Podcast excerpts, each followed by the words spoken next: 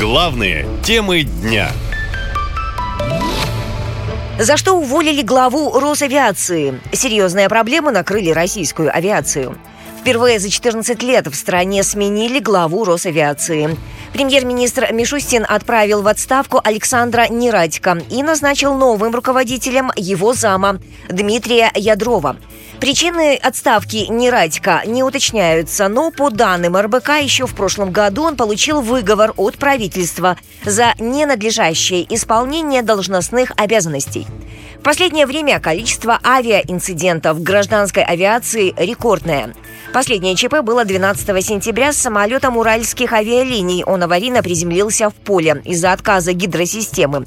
Благо, пассажиры на борту не пострадали. Но подобных ситуаций, возможно, и с более трагическим исходом будет еще больше, предупреждают эксперты. Из-за санкций Россия столкнулась с дефицитом запчастей и невозможностью ремонтировать самолеты, говорит авиаэксперт Валерий Романенко. Получают какие-то контрафактные детали, какие-то детали там сделанные на 3D-принтере, заменяют ими реальные сертифицированные детали, производят ремонт там, допустим, в Иране, под санкционным Турции что-то делают, какой-то ремонт в Казахстане, через них получают какие-то запчасти, но вечно так длиться не может. Ну, еще год, ну, два еще. А потом, собственно, посыпятся. После начала СВО, когда парк иностранных самолетов остался без техобслуживания, ни одна из российских авиакомпаний не отчиталась о состоянии своего воздушного флота. И сколько самолетов разобрали на запчасти, тоже неизвестно. Это рассказывают сами работники отрасли.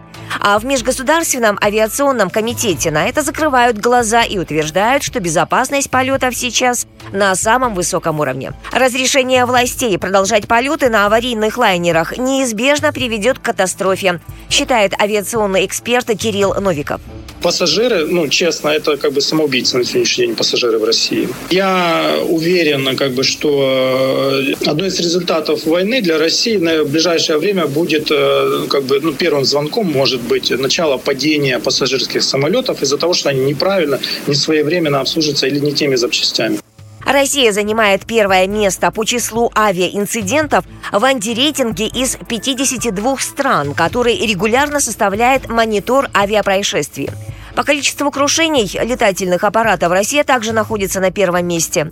За 9 месяцев этого года в стране зарегистрированы 126 летных ЧП.